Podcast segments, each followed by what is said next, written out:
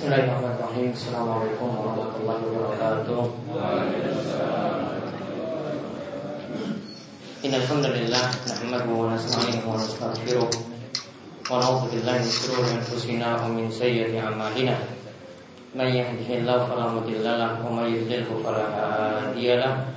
Wa asyhadu an la ilaha illallah wahdahu la syarika lahu wa asyhadu anna Muhammadan abduhu wa rasuluh. Allahumma salli ala nabiyyina wa sayyidina Muhammad wa ala alihi wa man tabi'ahum bi ihsan ila yaumiddin. Allahumma anfa'na bima 'allamtana wa 'allimna ma yanfa'una wa zidna ilma. Allahumma aslih Allahumma aslih lana dinana alladhi huwa ismatu amrina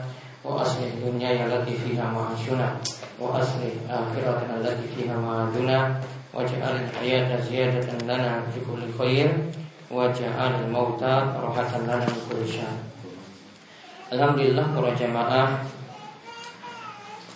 Bapak kajian jamaah Gak ada subuh yang semoga selalu dirahmati dan diberkahi oleh Allah Subhanahu wa taala. Alhamdulillah kita bersyukur pada kesempatan pagi hari ini di hari yang penuh barokah, di hari yang di mana Nabi SAW itu doakan untuk waktu pagi Allahumma barik li ummati fi bukuriha. Ya Allah berkahilah umatku di waktu paginya. Dan di waktu pagi seperti ini kita diperintahkan Untuk melaksanakan sholat subuh Ya dan bapak-bapak diperintahkan secara berjamaah. Dan juga kita diperintahkan setelah itu pula untuk yang melaksanakan zikir pagi di mana ini dapat menguatkan kita juga dalam beraktivitas, dalam beribadah dan menjalankan aktivitas keseharian. Dan mudah-mudahan Allah Subhanahu wa taala menjauhkan kita dari segala macam kemudorotan, memberikan kita segala macam kebaikan dan dimudahkan dalam amalan soleh, diberikan umur yang barokah serta senantiasa diberikan kesehatan oleh Allah Subhanahu wa taala. Baik kali ini seperti biasa ya ahad pagi kita kembali mengkaji pembahasan kitab Al-Kabair ya tentang dosa-dosa besar. Ya pembahasan tentang dosa-dosa besar.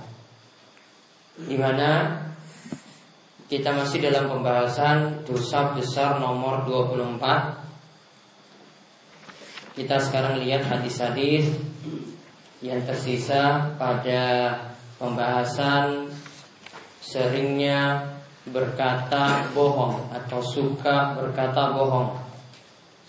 Nanti kita lihat halaman 81 di halaman 81.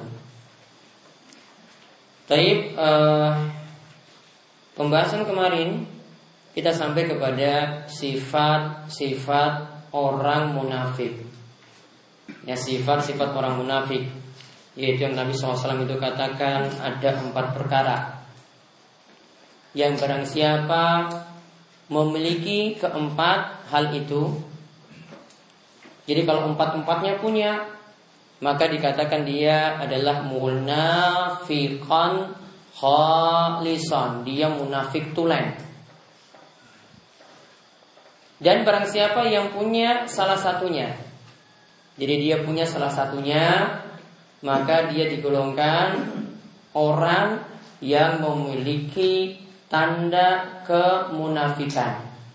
Dia digolongkan sebagai orang Yang memiliki tanda Kemunafikan. Jadi bedakan Memiliki empat Empatnya. Jadi empat sifat ini kalau ada Dalam diri seseorang dia munafik tulen. Namun kalau cuma memiliki salah satu saja, maka dia termasuk orang yang memiliki tanda kemunafikan. Apa saja itu tanda yang ada? Kata Nabi SAW, Iza tuminahan. Jika diberi amanah, dia berkhianat.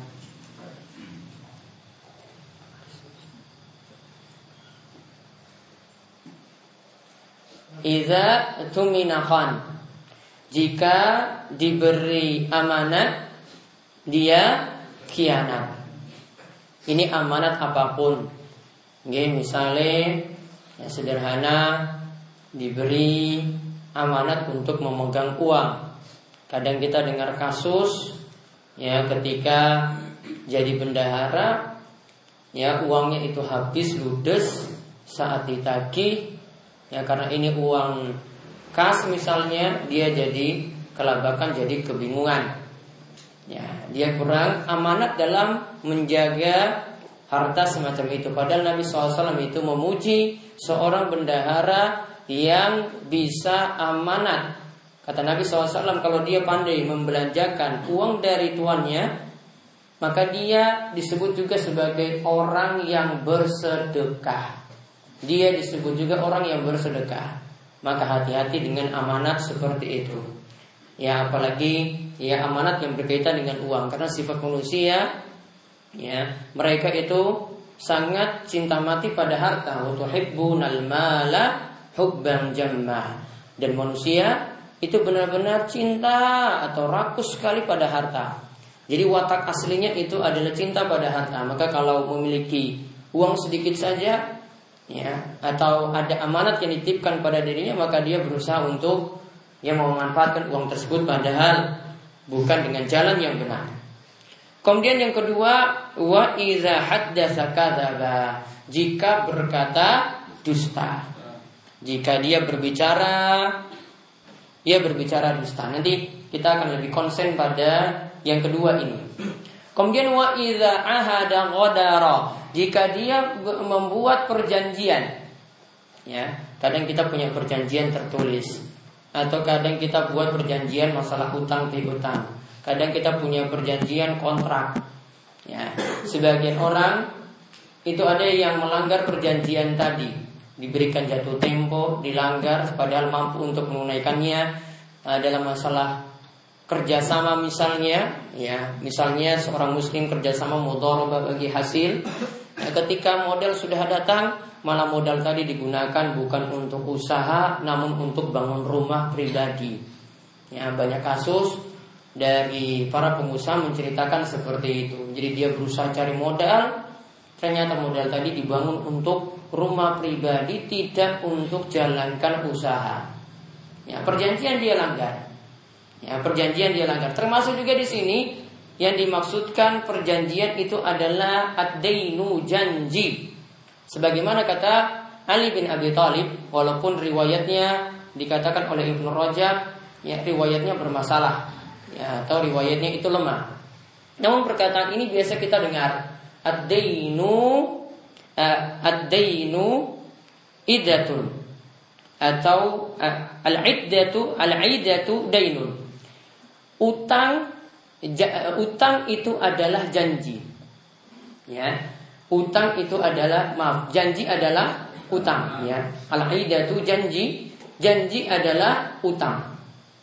Kemudian Ali mengatakan ya jika seseorang ya ketika izawa ada summa akhlafa janji itu adalah utang jika seseorang itu telah menetapkan janji maka dia harus penuhi janji tersebut. Ya, jika tidak maka berarti dia termasuk orang yang menyelisih janji, termasuk di sini tanda-tanda kemunafikan.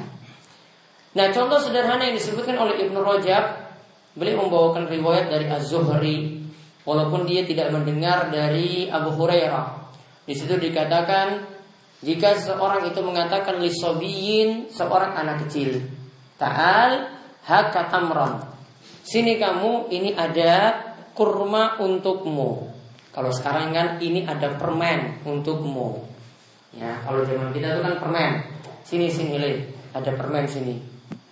Nah, ketika anak itu datang, lam yu'tihi syai'an. Dia tidak memberikan sama sekali permen tersebut atau kita tadi katakan kurma tadi.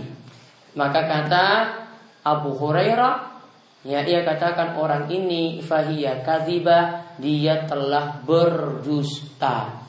Janji kan tadi mau beri apa? Permen kan atau kurma tadi, janji. Ini sederhana loh.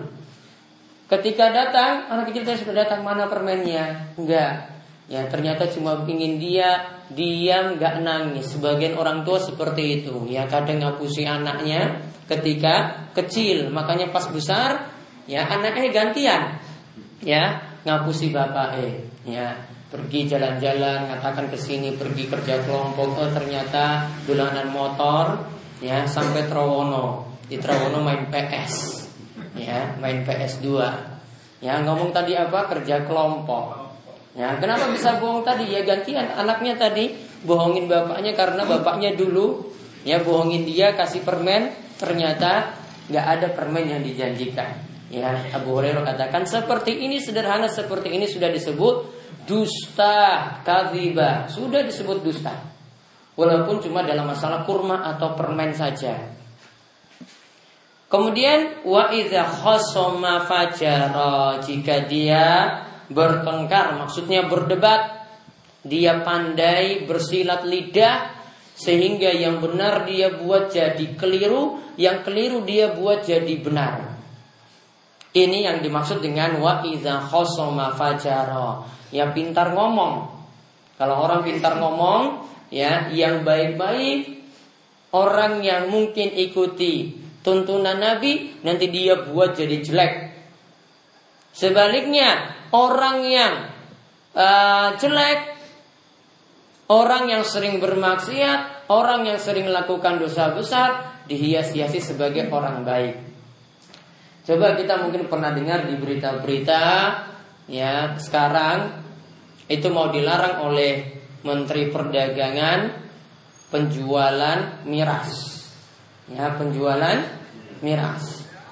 Nah, sebelumnya itu ada isu-isu yang berkembang bahwa ya yang namanya miras itu tidak masalah karena miras minuman keras itu nggak buat orang mati. Ya, paham? Miras itu nggak buat orang mati. Nggak ada yang pernah minum minuman keras langsung mati itu nggak ada. Betul atau enggak? Ya iya memang kalau dia minum nggak mati. Namun kalau dia tergeletak di jalan gara-gara mabuk tadi kelindas mobil ya mati. Dan yang terjadi seperti itu, mungkin di sini jarang. Kalau di Papua sana setiap tanggal muda setelah gajian nanti akan lihat nanti botol-botol pecah di jalan, orang-orang mabuk di jalan tidur. Gaji pada pertama tadi gaji pada awal bulan ya itu sudah habis untuk beli minuman keras. Jadi kalau pas awal-awal bulan itu hati-hati di jalan kalau di sana. Kenapa? Banyak orang mabuk. Itu banyak orang mabuk pada awal bulan. Kalau sini kan enggak kan? Sini enggak ada kita lihat seperti itu. Kalau di sana itu wajar karena ya budaya mereka seperti itu. Ya. Ini tadi dia katakan bahwasanya miras itu tidak buat mati. Ya sama juga kalau kita tampar orang juga nggak buat mati ya tampar orang ya ditempelin saja ya nggak buat mati tapi mau nggak dia ditampar seperti itu nggak mau makanya ya tidak tepat mengatakan seperti tadi perkataan seperti ini sama seperti itu tadi dia hiasi yang jelek jadi benar jadikan seolah-olah perkataannya sudah nggak apa-apa kita jual miras nggak apa-apa kita minum minuman keras ya jadi yang jelek dibuat jadi baik yang baik dibuat jadi jelek. Ya, sempat ada isu pula bahwasanya yang namanya Muhammad itu kalau keluar negeri itu pemeriksaannya lebih ketat. Ya, yang punya nama Muhammad di depan. Ya, padahal ini negeri muslim loh. Yang nama Muhammad masih diperiksa lebih ketat daripada yang namanya Yohanes, daripada yang namanya Yosef. Ya, atau daripada yang namanya biasa-biasa saja, ya namanya Sutrisno misalnya, ya. Yang dipakai nama Muhammad itu diperiksanya lebih ketat.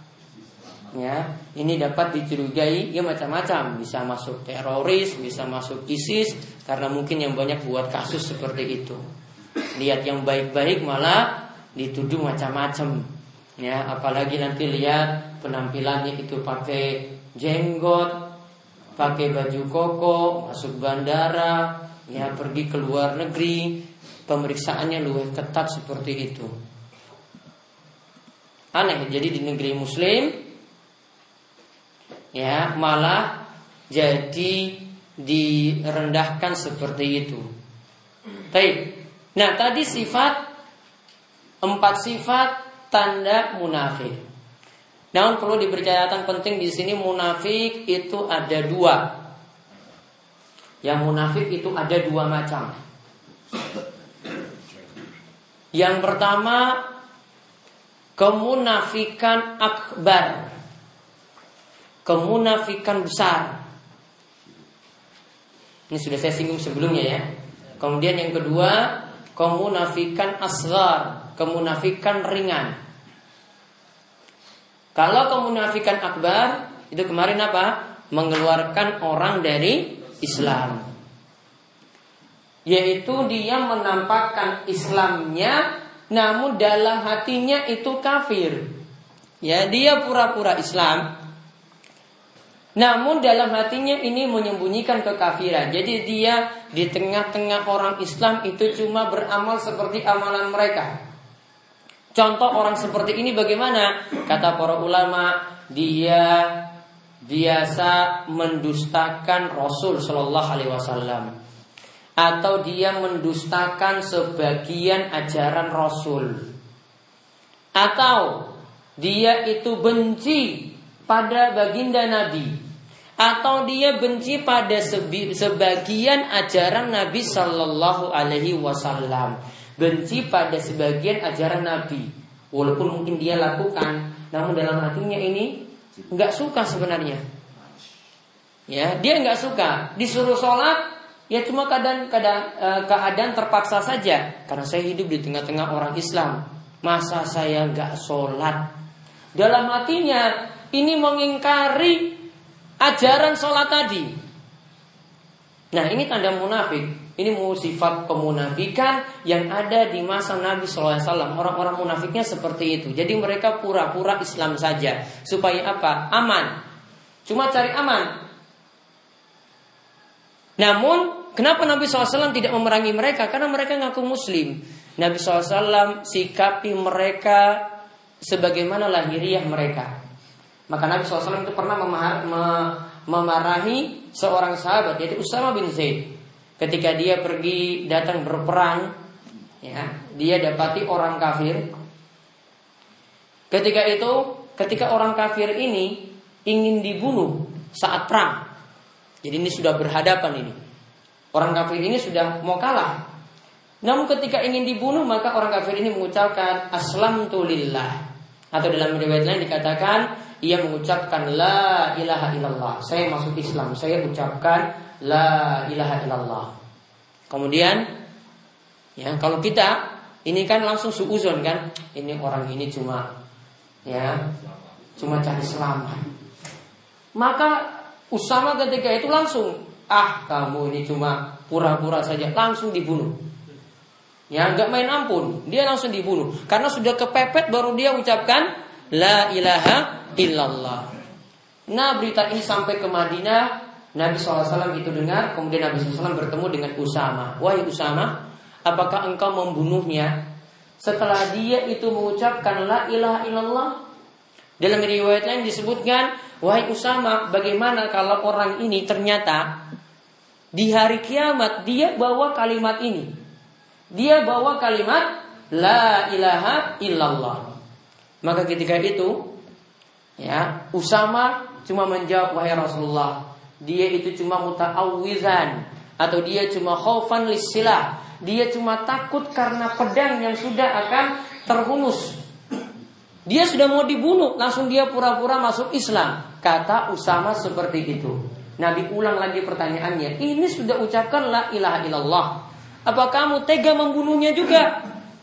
Usama cuma diam sampai Nabi SAW ulangi lagi, ulangi lagi, ulangi lagi. Lantas Usama itu dalam batin dia sudah mengatakan, aduh kenapa dari dulu saya nggak saya itu masuk Islam kok dulu, kenapa nggak sekarang saja? Kenapa? Karena kalau masuk Islam sekarang berarti kan kesalahannya itu ter terhapus. Jadi dia punya cita-cita, sudah kenapa saya masuk Islam kok dulu, kenapa nggak sekarang saja, biar kesalahan saya ini terhapus. Karena Nabi SAW marah ketika itu. Intinya dia tidak kena hukuman kisos. Kalau orang bunuh, kalau dalam hukum Islam, bunuh dibalas bunuh. Ini ada kasus eh, TKI juga, ini baru-baru ini yang jadi protes juga. dia dihukum mati. Ya. Dihukum matinya ini karena bunuh majikannya. Ceritanya itu sebenarnya media Indonesia itu sembunyikan. Ceritanya gini, jadi dia bunuh anaknya. Ya, anaknya itu digorok lehernya. Ya, digorok lehernya, terus berita ini sampai ke orang tuanya, orang tuanya lagi di luar. Bapak ibunya pokoknya sama keluarganya tahu berita ini maka mereka pulang cepat-cepat ke rumah. Di tengah jalan mati semuanya. Karena apa? Ingin ngebut kan? Ini anaknya dibunuh di rumah. Jadi pulang itu ngebut. Ya, ngebut mobil terus di tengah jalan mati satu mobil. Jadi dia bunuh anaknya di rumah, yang sana juga mati. Coba, kira-kira mau diampuni nggak seperti itu kalau kita jadi keluarganya loh? Terima atau tidak? Nah, ini anaknya dibunuh, digorok tadi. Ya, ini sudah matilah taruh. Namun gara-gara ini mati, yang tadi pulang mati semuanya. Coba satu mobil mati. Kita dari pihak keluarga nggak terima. Kok orang Indonesia itu ada yang dihukum seperti itu kok protes juga gitu loh. Aneh. Ini masalah nyawa ini, masalah nyawa. Adil kalau dibalas, dia dihukum mati juga. Karena dia bukan bunuh satu orang, namun bunuh berapa? Tambah lagi satu plus satu keluarga mati semuanya. Karena sebab dia bunuh seorang anak kecil. Ya. Kasus-kasusnya itu sebenarnya banyak dahulu. Ya, itu selain kasus bunuh, ini karena buat ingin majikannya itu tetap tertarik. Katanya dulu kiainya di Indonesia beri saran, kalau kamu buat wedang, teh, ya, kasih tambah air kencingmu sedikit. Ya. Namun kadang keliru. Kan majikannya minta air putih coba, dia tetap taruh juga. Ya goblok tenang. ya tetap ketahuan lah. Wedang putih kok masa bisa ini. Kalau teh masih masih mungkin kan? Nah, ini wedang putih loh. Ya, ketika dicium coba ya gimana kalau kita jadi majikan coba ini kurang ajar tenan. Ya. Cuma gara-gara Pak Kiainya dari Indonesia beri saran, ini biar majikanmu itu tetap tertarik padamu. Itu jimatnya, ya, jimatnya kencing. Ya Allah. Ya. Jadi yang banyak kasus itu ya dari orang kita, bukan majikannya itu yang kejam sebenarnya. Sebagian majikan itu baik-baik loh. Bahkan kalau punya pembantu, pembantunya itu dinikahkan pakai adat sana. Sama seperti orang Arab nikah. Orang Arab nikah itu ya Masya Allah itu pestanya itu luar biasa. Ya, pestanya itu luar biasa. Ini cuma pembantu. Karena pembantunya ini baik, dirayakanlah nikahnya itu sama seperti orang Arab. Jadi dia pakai pakaian Arab, makanan-makanannya juga ya sama seperti itu. Majikannya yang buat pernikahannya tadi. Kadang ya pembantu itu dikasih HP, ya. Kalau majikan baik itu ya dilayani betul-betul, ya diberi kebaikan betul-betul. Ya, namun ya kalau jahat ya, ya jahatnya ya kayak Abu Jahal, ya Abu Lahab. Namun baiknya kalau baik, baiknya tuh kayak Abu Bakar. Itu kalau istilah orang Arab itu kalau temukan orang Arab, baiknya ya kayak Abu Bakar. Namun kalau jeleknya ya sudah kayak Abu Lahab, Abu Jahal, ya kejam. Namun itu rata-rata bukan orang Arab, Kadang orang dari India, kadang dari Sudan, Afrika sana, kadang dari Mesir. Karena tidak semua majikan itu dari orang Arab asli. Ya. Nah itu tadi kita lihat kemunafikan yang akbar besar. Kemudian kemunafikan yang kecil tadi. Ya, kemunafikan yang kecil yang kita sebut empat sifat dalam hadis ini. Nah, para ulama pokoknya untuk kemunafikan kecil atau ringan, mereka itu katakan Pokoknya kalau ada perbedaan antara yang nampak ya, yang nampak dan yang ada dalam batin. Atau kata Al Hasan Al Basri yang namanya nifak yang namanya kemunafikan itu adalah ikhtilafu fil lisan wal qalb. Yaitu berbeda apa yang diomongkan dengan apa yang dalam hati. Ya. Atau dalam fisiri wal alania yang tersembunyi dengan yang nampak itu berbeda dia pura-pura soleh. Atau dia pura-pura berpakaian kere kayak orang miskin. Supaya apa? Dapat bantuan misalnya. Supaya ya dapat BLT misalnya ya. Pokoknya dia pura-pura mis, miskin, ya, sehingga ngemis mudah. Ini kalau yang batin dengan yang nampak itu beda, itu sudah dikatakan munafik. Namun kalau kafirnya, jika ia sembunyikan kekafiran. Namun kalau dikatakan kemunafikan biasa, itu pokoknya sudah berbeda apa yang nampak dan apa yang ada dalam batinnya itu sudah dikatakan munafik. Maka para ulama itu jelaskan contoh yang lain mereka sebutkan jika ada rakyat kalau di depan penguasa, di depan presidennya misalnya, wah dia pura-pura kata-katanya itu bagus, bagus, bagus. Ternyata ketika dia balik, ya perkataannya berbeda dengan itu. Ini kata para ulama, ini bahkan ada hadisnya, ini dikatakan sifat kemunafikan. Sama seperti saya sebut kemarin tentang masalah sholat subuh dan sholat isya. Ya, kemarin disebutkan ada perkataan dari Ibnu Mas'ud ia katakan tentang orang yang meninggalkan dua sholat ini, sholat subuh dan sholat isya. Di zaman beliau itu sudah disebut uang munafik. Kemudian juga ada perkataan dari uh, Ibrahim An-Nakhai. Yang mengatakan kafa kafa alaman lin nifaq. Cukup seseorang itu memiliki tanda kemunafikan. Jika dia adalah jarul masjid tetangga masjid namun la yurafi. Namun tidak pernah kelihatan di masjid.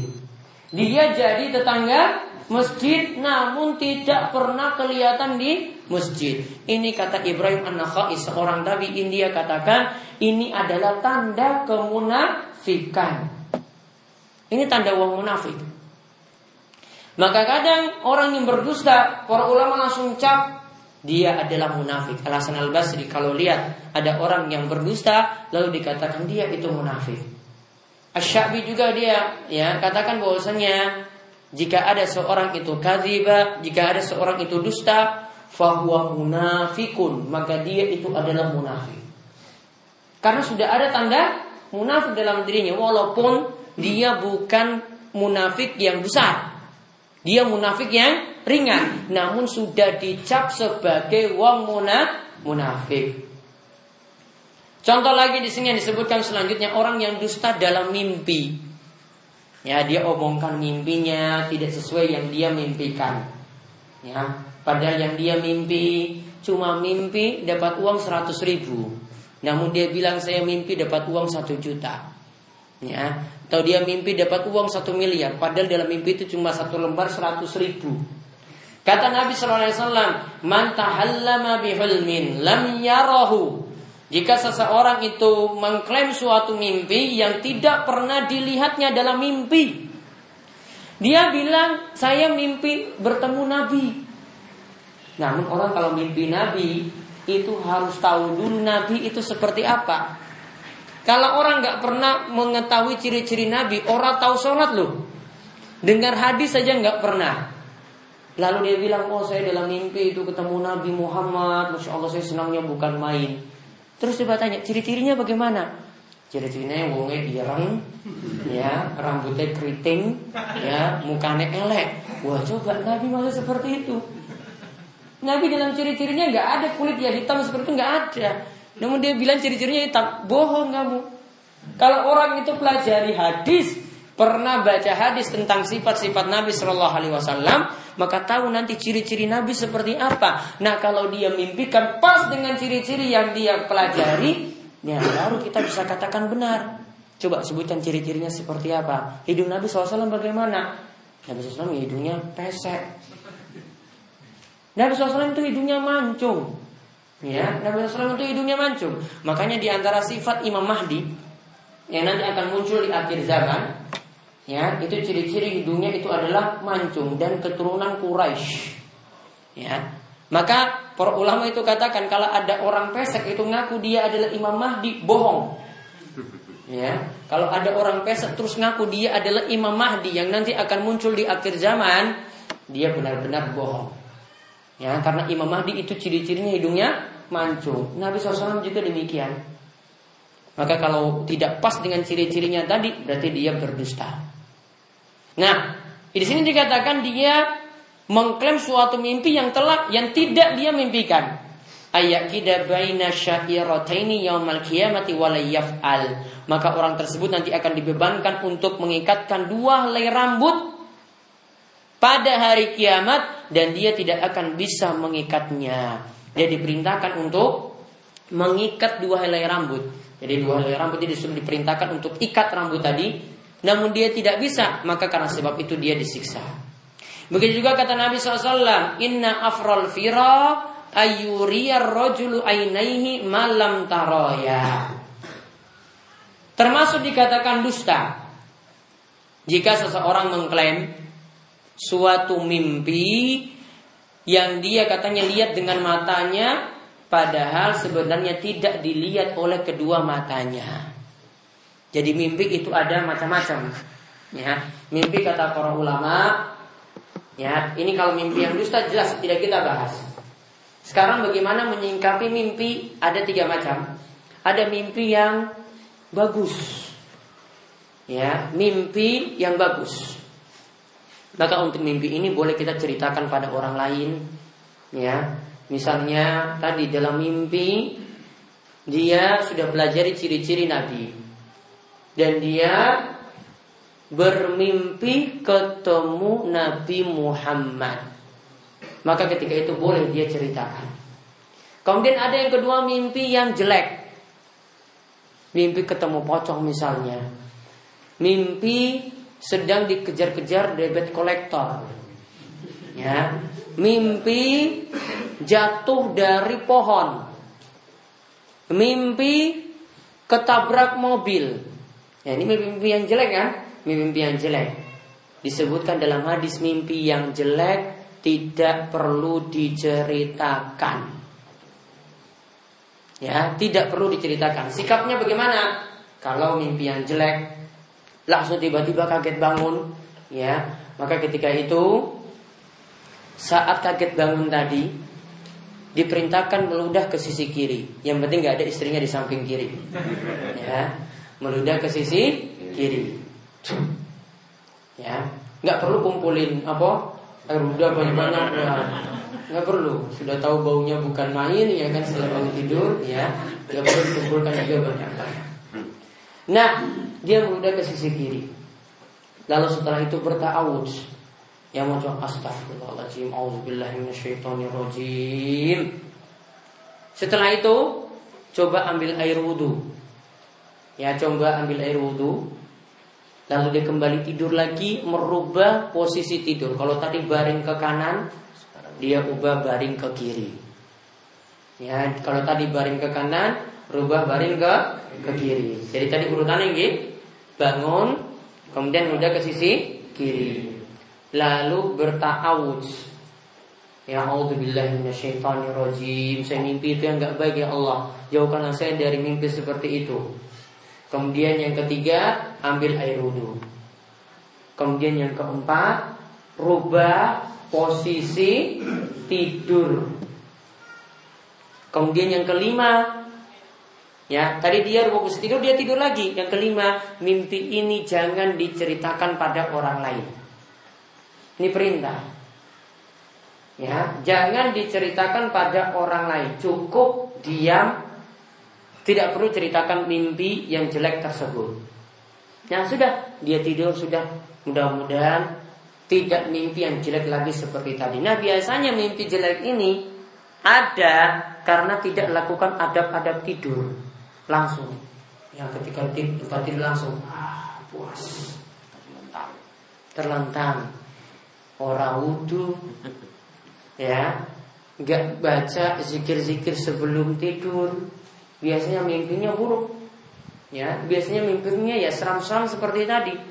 Coba kalau sebelum tidur ya dulu pernah saya ajarkan mau coba ya ayat kursi sekali. Ya kemudian baca al-ikhlas al-falak anas sambil ditiupkan ke tubuh. Ya, ditiupkan ke tangan terus diusap ke tubuh. Ini dilakukan sampai tiga kali. Terus moco subhanallah 33 alhamdulillah 33 Allah akbar 34 kemudian kalau sempat ya baca surat al-muluk Surat Al-Muluk. Al-Muluk dari awal sampai akhir. Tabarakalladzi biyadihil mulku wa huwa ala kulli syai'in qadir. Sampai rampung. Ya, diperintahkan seperti itu kalau mampu untuk baca surat tadi. Baru ketika itu tidur dengan puas, maka nanti digunakan untuk bangun sholat malam. Dimudahkan juga dijauhkan dari mimpi-mimpi yang jelek seperti itu. Ya, jadi ini barangkali karena kurang lakukan adab sebelum tidur. Kemudian tentang bahaya orang yang menceritakan mimpi yang dusta juga. Ini disebutkan dalam halaman berikutnya halaman 82. Amar rojulu. Adapun laki-laki yang engkau lihat disobek tulang rahangnya hingga tengoknya, lalu dari hidungnya hingga ke tengkuknya, ini robek semuanya. Lalu matanya hingga tengkuknya, maka dia adalah seorang yang keluar yang dumin baitihi keluar di pagi harinya dari rumahnya lalu fayakzibul kadzbah tablugul afaq lalu dia menyebarkan berita bohong menyebarkan mimpi yang bohong ke seluruh ya cakrawala ke seluruh ya orang-orang yang ada yang dia lihat dia sampaikan seperti itu Oh mimpi seperti ini, seperti itu. Kadang ada orang yang mimpi, mungkin dia ditokohkan. Dia seorang kiai, dia mimpikan ada bacaan zikir-zikir tertentu yang dia dapat dalam mimpi. Ingat, mimpi gak boleh jadi dalil. Jadi kalau misalnya ada seorang kiai atau ustadz itu mimpi, Misalnya diperintahkan baca yang kemarin ayat seribu dinar baca seribu kali. Ayat seribu dinar kemarin apa dia bacanya? Wa may yattaqillaha yaj'al lahu wa yarzuqhu min haitsu la yahtasib. Ya sampai akhir ya ayat 2 sampai 3. Nah, itu dibaca kemarin amalannya berapa kali? Seribu kali katanya nanti cepat dilancarkan rizki maka kalau ini dia dapat wasiatnya itu dalam mimpi, nggak boleh diamalkan. Karena mimpi manusia bukan dalil. Mimpi manusia itu bukan dalil, nggak boleh dipraktekkan. Yang namanya dalil itu tunggu dari wahyu, dari Al-Quran, tunggu dari wahyu, dari hadis. Itu baru bisa dipraktekkan. Kalau cuma sekedar mimpi nggak boleh. Maka dia tadi lihat badan-badannya semuanya sobek di sini gara-gara pagi hari dia keluar kemudian dia bawa dusta dusta dalam mimpinya. Dia omongkan pada orang lain mimpinya padahal tidak benar. Kemudian kata Nabi SAW juga yatba'ul mu'min ala kulli syai'in laisal khiyana wal kadhib. Seorang mukmin diciptakan punya tabiat ya, punya tabiat yang baik kecuali seorang mukmin itu bukanlah orang yang berkhianat dan bukanlah orang yang berdusta. Asalnya orang beriman sifat-sifatnya itu baik. Dia orang yang jujur, dia orang yang amanah, dia orang yang tidak suka bohong. Berarti kalau wong muslim itu ada yang suka bohong, ada yang dalam masalah amanah itu selalu dilalaikan berarti dia ketika itu imannya berkurang. Kemudian juga kata Nabi SAW Inna fil ma'arid lamanduhatun anil kadhib. Sesungguhnya ada yang cuma pintar ngomong pakai bahasa kiasan.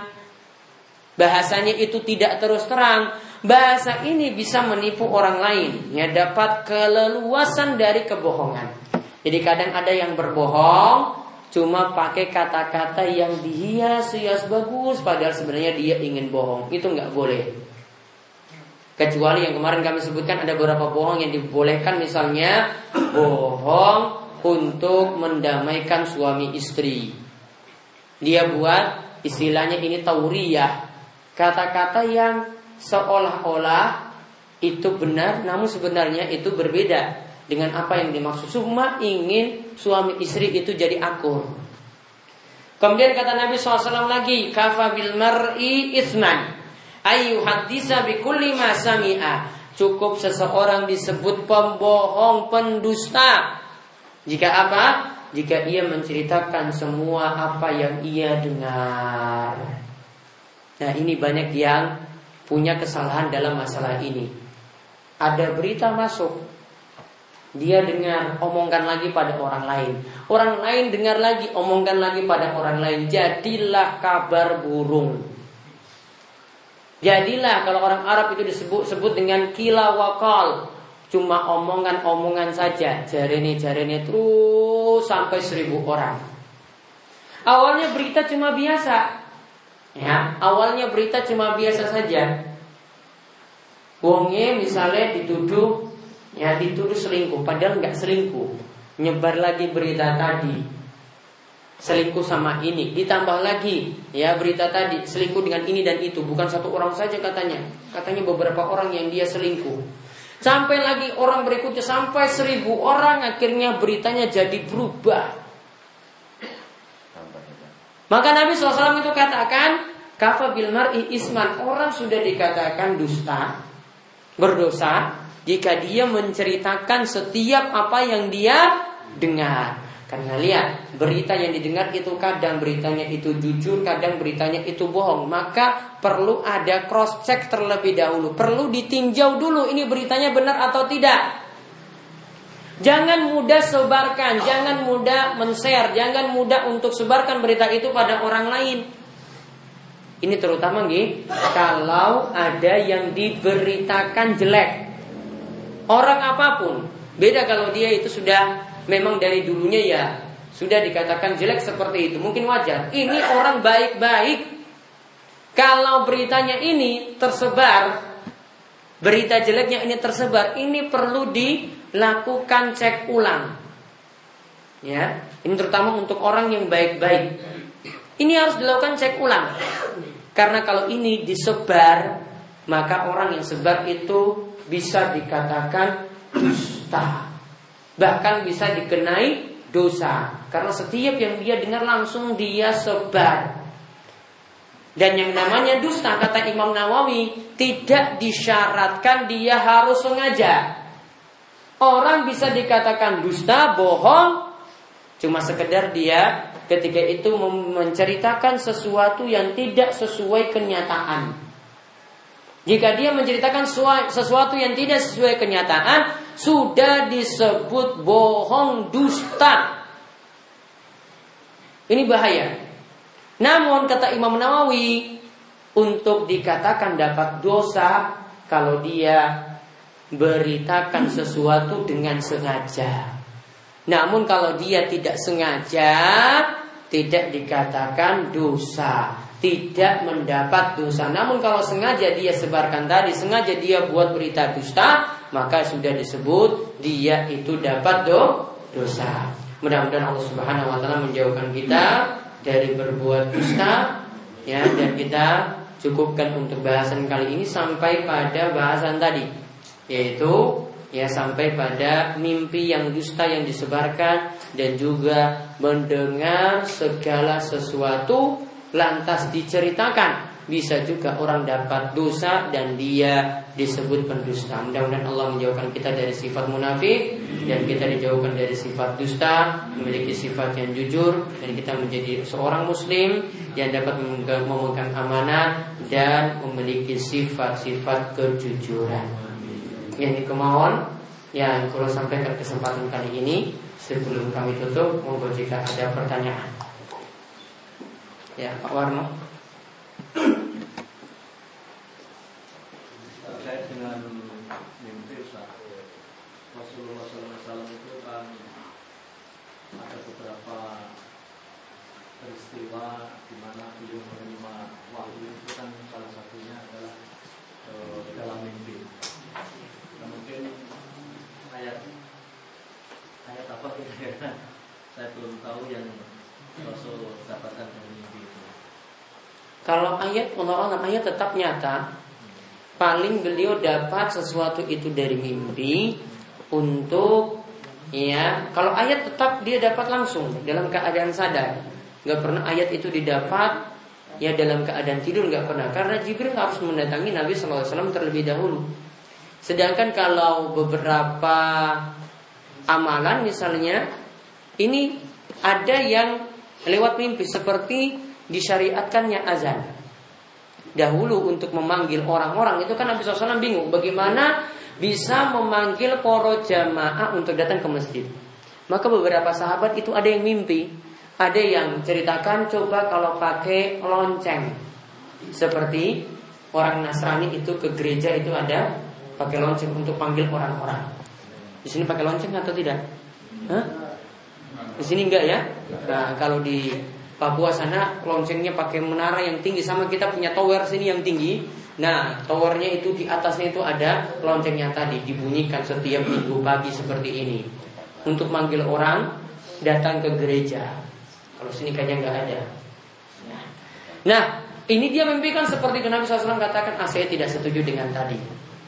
Ada yang katakan pakai trompet, seperti orang-orang yang tahun barunan, ya tiup trompet tadi. Ya, itu ada yang katakan panggilnya seperti tadi. Nabi SAW juga tidak setuju. Nah, dua cara tadi itu sebenarnya cara non muslim untuk panggil jamaah. Nah itu tidak Nabi setujui. Lalu ada sahabat yang ceritakan dia mimpi ada kumandang azan seperti ini. Allahu Akbar, Allahu Akbar, Allahu Akbar, Allahu Akbar. Syahadu an la ilaha illallah seterusnya. Lalu Nabi SAW menyetujui mimpi tadi. Masya Allah ini kumandang yang bagus. Kalau cuma sekedar lonceng itu nggak ada ucapan zikir. Namun kalau ini ada. Ya, namun ini Nabi SAW mendapatkan mimpi dari sahabat. Nabi benarkan. Nah, kadang yang untuk amalan yang lain juga beliau dapat seperti itu. Namun di sini perlu dipahami, mimpi setiap nabi itu adalah wahyu.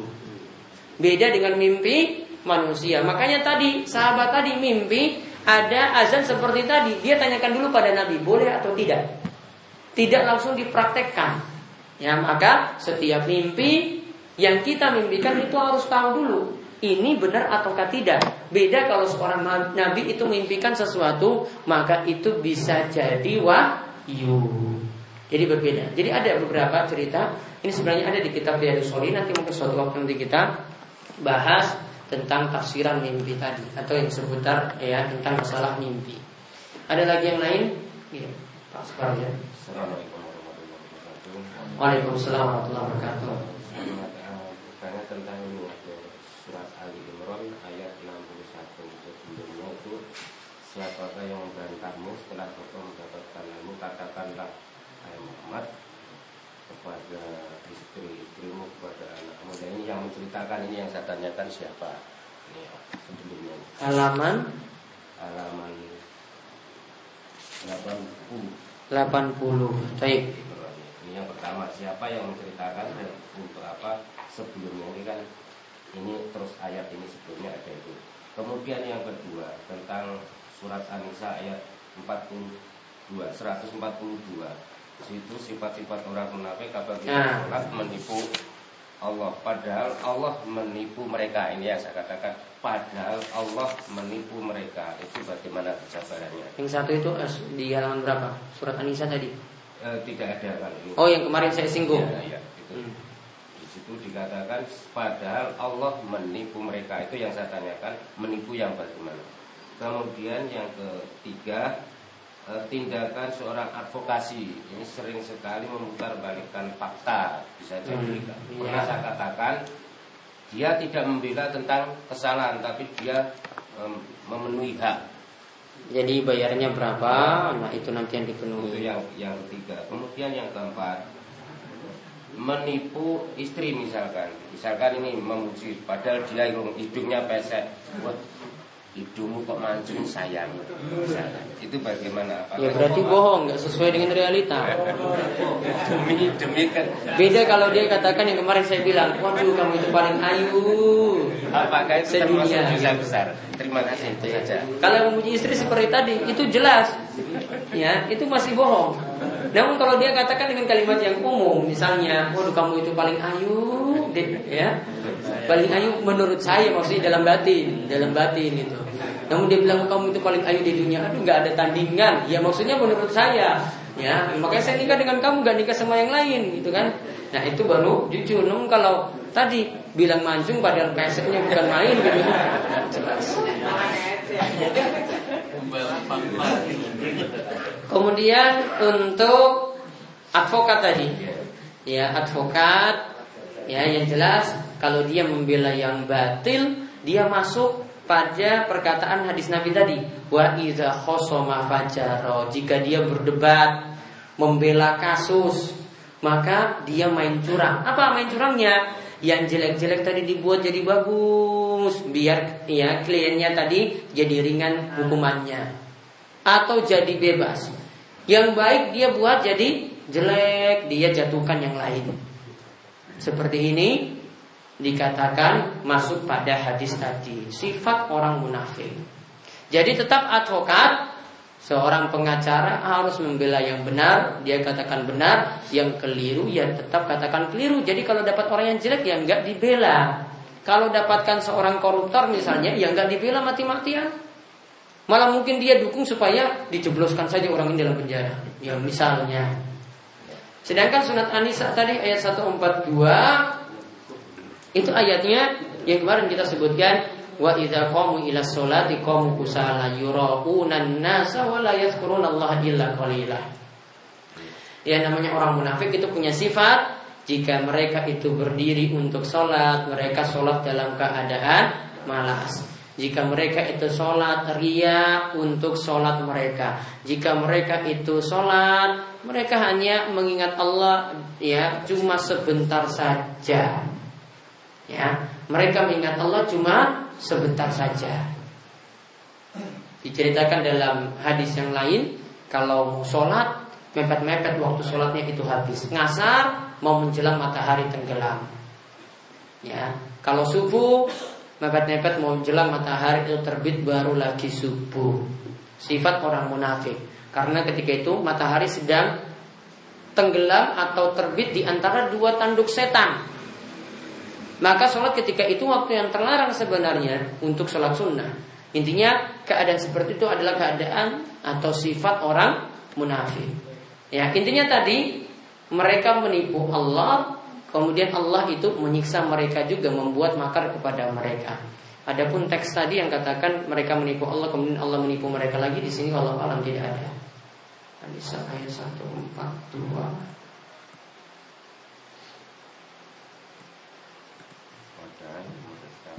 Innal munafikina yukhadi'una Allah wa huwa khadi'uhum. Maksudnya orang munafik itu ingin membuat makar pada Allah dan Allah juga membuat makar pada mereka maksudnya menyiksa mereka. Jadi Allah balas lagi menyiksa mereka lagi. Itu yang dimaksudkan dengan membuat makar. Sedangkan tadi Ali Imran ayat 61 summan nabtahil fanajala laknatullahi alal kafirin. Ya, lengkapnya Ali Imran ayat 61. Faman hajjaka fi min ba'di ma ja'aka minal ilmi Fakul ta'alau nad'u abna'ana wa abna'akum wa nisa'ana wa nisa'akum wa anfusana wa anfusakum summa nabtahil fanaja'al la'natallahi 'alal kadhibin. Itu harus dilihat dari ayat sebelumnya. Itu masih cerita lanjutan dari ayat sebelumnya. Jadi coba baca utuh dari ayat-ayat sebelumnya.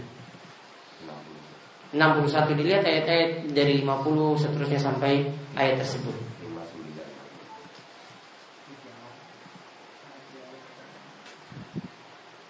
Ini tentang kisah Isa ya, tentang kisah Isa alaihissalam. Jadi Isa yang berkata seperti itu. Kemudian Allah ceritakan. Tapi ada lagi? Ya. Tapi Ustaz menyinggung tentang Imam Mahdi. Itu saya minta penjelasan tentang uh, Dajjal. Dajjal itu nanti keluarnya dari bumi itu memang benar-benar keluar dari bumi atau kata orang awam itu ya sekarang itu namanya Dajjal itu ya TV, HP dan lain-lain sebagainya. Tayyib. Dajjal itu secara bahasa artinya orang yang banyak dusta. Maka kalau dia katakan tadi TV, HP, ya, kemudian berita-berita, mungkin dia katakan itu dajjal. Benar secara bahasa. Namun kalau dajjal yang kita maksud sebagai tanda akhir zaman, yo dajjal yang benaran.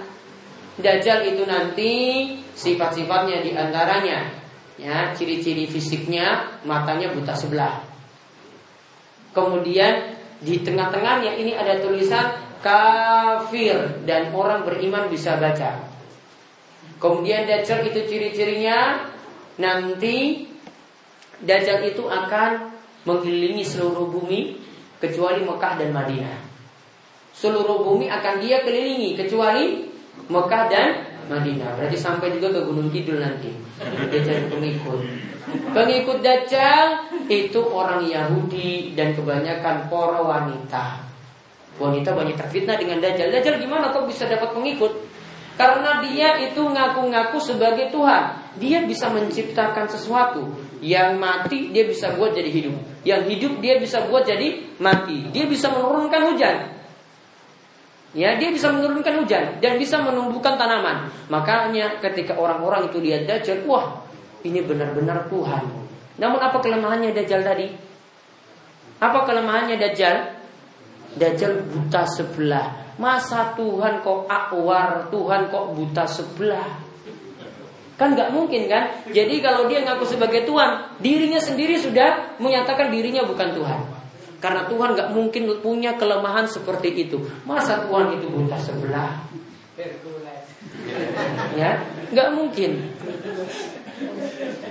Jadi Dajjal itu ada ciri-cirinya seperti tadi. Adapun tadi katakan TV atau mungkin dia katakan wong kafir itu Dajjal, itu cuma pengertian Dajjal secara bahasa. Bahasa artinya apa? Pendusta. Makanya Nabi SAW itu sebut ada yang ngaku-ngaku Nabi.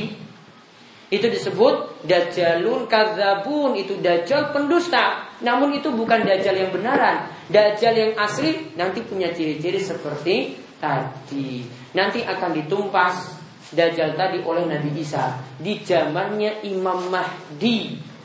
Ya, Dajjal itu nanti akan ditumpas oleh Nabi Isa di zaman Imam Mahdi. Ada lagi? Okay.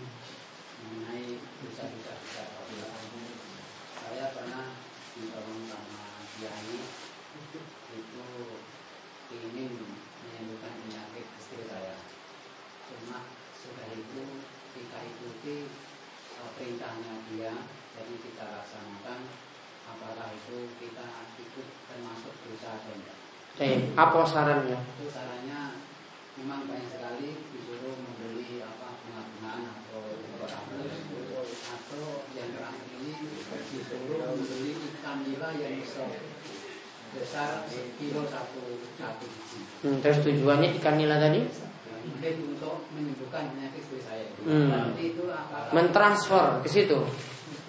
Atau pokoknya dipelihara saja, akhirnya dimasak. Oh dimasak. Ya terus Pak Kiainya minta satu gitu. Itu kan istrinya sakit sakitan. Oh, terus istrinya makan ikan tadi. Enggak terus? Orang yang mana? Iya iya. Dia yang tadi waduh. Saya kira tadi nilainya dikasih ke ini yang sakit. Apa nyambungnya kasih ke kiainya? Dia minta HP atau tidak? Minta HP juga? Oh enggak, saya kira minta HP lagi gitu nanti untuk dia lagi. Bagusnya hati-hati kalau modusnya itu minta-minta seperti itu. Ya. Kalau yang lebih parah lagi nanti minta istri bermalam di situ. Ya. Ada yang lebih parah seperti itu. Ya mungkin karena ingin sembuh, ya orang itu susah, ya akhirnya dituruti lagi. Ya. Intinya kalau ada prasyarat-prasyarat yang ini kita anggap kok aneh. Apa nyambungnya? Ikan dengan istri saya sembuh. Ya sekilo lagi. Terus kalau tadi istri makan mungkin, mungkin masih nyambung loh. Oh mungkin ikan nila punya khasiat seperti ini ya, mungkin nyambung. Tapi kok kasih ke kiai? Kita jadi pakai logika saja, nyambungnya di mana gitu ya? Nyambungnya itu di mana? Kita kan punya logika, punya akal kan, tahu, bisa nebak. Kalau ini kasih ke kiai, terus istri saya sembuh dari mana nyambungnya? Iya kan? Gak nyambung. Kalau mungkin kasih bacaan-bacaan zikir, zikir mungkin. Mungkin itu ada tuntunannya, mungkin. Tapi nanti dilihat bacaannya seperti apa. Ada beberapa bacaan zikir yang Nabi SAW itu ajarkan untuk orang itu bisa sembuh. Iya, benar. Namun kalau dia cuma Suruh seperti tadi kasih bunga, apa bunganya nyambung dengan penyakit? Beda kalau dia kasih ada obat tertentu, ini diminum tiga kali misalnya, masih mungkin logis. Katanya ini was ini khasiat ada orang-orang dari Cina sana bawa ke sini dan ini bisa dimanfaatkan. Mungkin masih bisa. Bacaan zikir mungkin masih bisa. Namun kalau sudah tambah-tambah seperti tadi, ini bermasalah. Contoh lagi, misalnya cara penyembuhan. Ya, belikan kambing, nanti ditransfer penyakit istrinya tadi ke kambing tadi.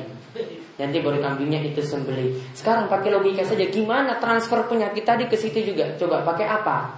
Pakai selang, ya? Atau cuma pakai ilmu hitam saja langsung tiba-tiba pindah? Ini bahaya. Ini siapa yang mindahkan? Kita kalau ini logika kita nggak nyampe. Jadi kalau kita sudah pakai logika nggak nyampe, ini bermasalah. Ya, jadi harus kritis. Kita harus kritis karena kita punya akal yang Allah Subhanahu Wa Taala berikan, punya kecerdasan. Jadi harus pandai-pandai memilih pengobatan alternatif. Ya, karena beberapa pengobatan yang bermasalah seperti tadi. Ya, jadi harus di ya cek ulang. Itu apa maksudnya? Tanya sama kiainya, itu ikan nila tadi itu untuk apa? Kenapa enggak ikan ya gurami misalnya? Kok ikan nila? Terus kok Pak Kiai yang dikasih kok saya nggak dapat bagian? Nah. Nih, paham ya? Jadi nanti ada zikir-zikir sebenarnya ada di kitab Riyadus Solihin itu nanti dilihat yang punya bukunya ada di pembahasan orang sakit situ ada bacaan-bacaan zikir yang bisa diamalkan ada tata caranya. Baca hadisnya saya sudah paham bagaimana cara baca zikir tadi. Nanti mungkin suatu waktu saya ajarkan e, cara e, mengobati dengan bacaan-bacaan zikir. Itu sudah banyak sekali bacaan zikir dalam buku tersebut. Ada lagi? Ya, Pak Isan. Kita biasanya kan berpikir, tapi ini tidak kalau dikatakan itu kan menjaga di awal malam, ininya itu akhir malam. Hmm. Tapi ketika bangun kita malah sholat malam, nah ketika mau kita belum witir, nah ketika mau sholat witir itu kan artinya ah, ketika kita sholat malam tapi witir aja di akhir malam itu, sah tidak gitu. hey, cuma witir saja berarti. Nah, karena waktu mau ada gitu. Sudah mau azan. Ya sudah nggak masalah. Ya nggak masalah. Mal sholat malam tadi nanti bisa diganti dengan sholat duha. Kalau maten seperti itu. Ada lagi yang lain? Oke. Yang saya tanyakan di sini adalah dari tema masalah Islam dan radikalisme. Yang kita minggu kemarin saya pernah mendengar akan menghabiskan di internet itu apa? Website. Ya, itu hmm. bagaimana tanggapan Ustaz pemerintah yang menuju Islam itu radikal padahal belum tentu harus memandang Islam itu radikal hmm, baik Ya doakan semoga pemimpinnya baik, pemerintahnya itu baik ya. Ya doakan saja. Yang jelas ya kadang sebagian orang yang nggak suka kemudian lapor ke pemerintah, Pak situs itu ditutup saja. Akhirnya pemerintah dapat saran seperti tadi dari orang-orang yang mungkin nyatakan dirinya Islam moderat. Kalau moderat itu pertengahan. Jadi dia pokoknya toleran lah. Disuruh masuk gereja ya masuk, disuruh pimpin doa di gereja ya pimpin doa, disuruh nyanyi haleluya ya dia juga nyanyi misalnya. Ada sebagian kiai seperti itu. Itu namanya moderat. Ya, itu namanya menurut mereka mereka ini lebih moderat artinya apa-apa toleran. Ya. Yang tidak setuju itu namanya radikal ya itu namanya keras ya dinamakan Islam radikal tadi ya nggak setuju dengan ajaran ini nggak setuju dengan non muslim ya. Keras dengan non muslim disuruh jihad terus misalnya. Nah itu namanya radikal menurut mereka. Nah dilaporkan seperti itu akhirnya ditutup. Nah sekarang sudah dibuka lagi. Ya sekarang sudah dibuka lagi nggak ditutup lagi. Itu cuma awal-awal saya akhirnya banyak dapat protes ya sehingga ketika itu dibuka lagi. Adapun tadi yang kiai yang saya ngomong itu ada penerus yang dulu ada, sekarang masih hidup juga. Masuk ke gereja, keluar ya, mimpin doa, ceramah juga di gereja, kasih tahu amalan seperti ini, dia nyanyi-nyanyi juga ikut-ikut sama. Ya, dia sama seperti pendeta-pendeta yang ada hati-hati dengan kiai seperti ini. Ya, nanti bisa lihat kalau di YouTube itu ada kiai yang seperti itu yang masuk gereja keluar kemudian jelek-jelekan Islam, wong Kristen yang yang dibuat bagus terus, ya kita yang dijelek-jelekan terus dari dalam ya ini orang-orang ini jelas ya nampak pada dirinya kemunafikan ya karena banyak merendahkan Islam Ya, orang lain masa non muslim dibela-bela terus, wong Islam dijatuhkan terus. Ini kalau bukan munafik apalagi? Ya. Nah itu saja yang bisa kita sampaikan untuk kesempatan kali ini. Mudah-mudahan bermanfaat. Dan sebelumnya pengumuman untuk para jamaah nanti malam yang ikut pengajian malam Senin kita ngaji di Kerambil. Ya. Nanti pengajiannya seperti biasa jam 8 Nanti sudah di sana nanti dengan jamaah Kerambil kita pengajian bersama-sama seperti kemarin ketika di Purwosari ya kalau ngaji jalan-jalan kan bawa bapak senang toh ya banyak refreshing ya ya istilahnya uh, kita belusukan ke desa-desa nanti yang lainnya lagi kita seperti itu. Ya namun nanti tetap pelajaran yang lainnya tetap ada seperti biasa. Pengumuman kedua nanti untuk minggu depan hari Ahad untuk anak-anak itu nanti insya Allah ada lomba TPA di pesantren namun lomba ketangkasan bukan lomba cerdas cermat bukan. Ini permainan semuanya jadi ada lomba lari karung ya. Ada lomba injak kardus ada lomba ya masukkan apa? Jarum. Dalam apa? Dalam botol misalnya. jalan gitu. sambil jalan ya misalnya. Yang mainannya seperti itu. Untuk seluruh kelas jadi dari kelas A kelas B kelas C. Itu untuk hiburan untuk mereka Nanti diundang seluruh santri Baik yang ngaji di pesantren maupun yang ada di sawah, di kerambil, di Selembi Pundung Semuanya diundang satu tempat Insya Allah yang hadir nanti sekitar 600 santri dan juga untuk orang tua yang nanti akan menemani untuk yang PAUD dan TK. Nanti juga ada door prize untuk anak-anak. Nanti mulainya jam 7 untuk minggu depan. Ya. Jadi nanti kalau ada yang punya anak yang ngaji di pesantren bisa diberitahu untuk mengikuti lomba tadi. Masing-masing kelas sudah ditentukan lombanya dan nanti dibagi kalau ada kelompok dibagi kelompoknya. Gini kemauan untuk pertemuan kita kali ini mudah-mudahan kita dapat keberkahan ilmu, dimudahkan dalam kebaikan dan dijauhkan dari segala macam dosa dan berbagai macam maksiat. Ini kemauan kita tutup kalian doa kafaratul majlis semoga subhanallahumma wa bihamdika asyhadu an la ilaha illa anta astaghfiruka wa atubu ilaik. Assalamualaikum warahmatullahi wabarakatuh.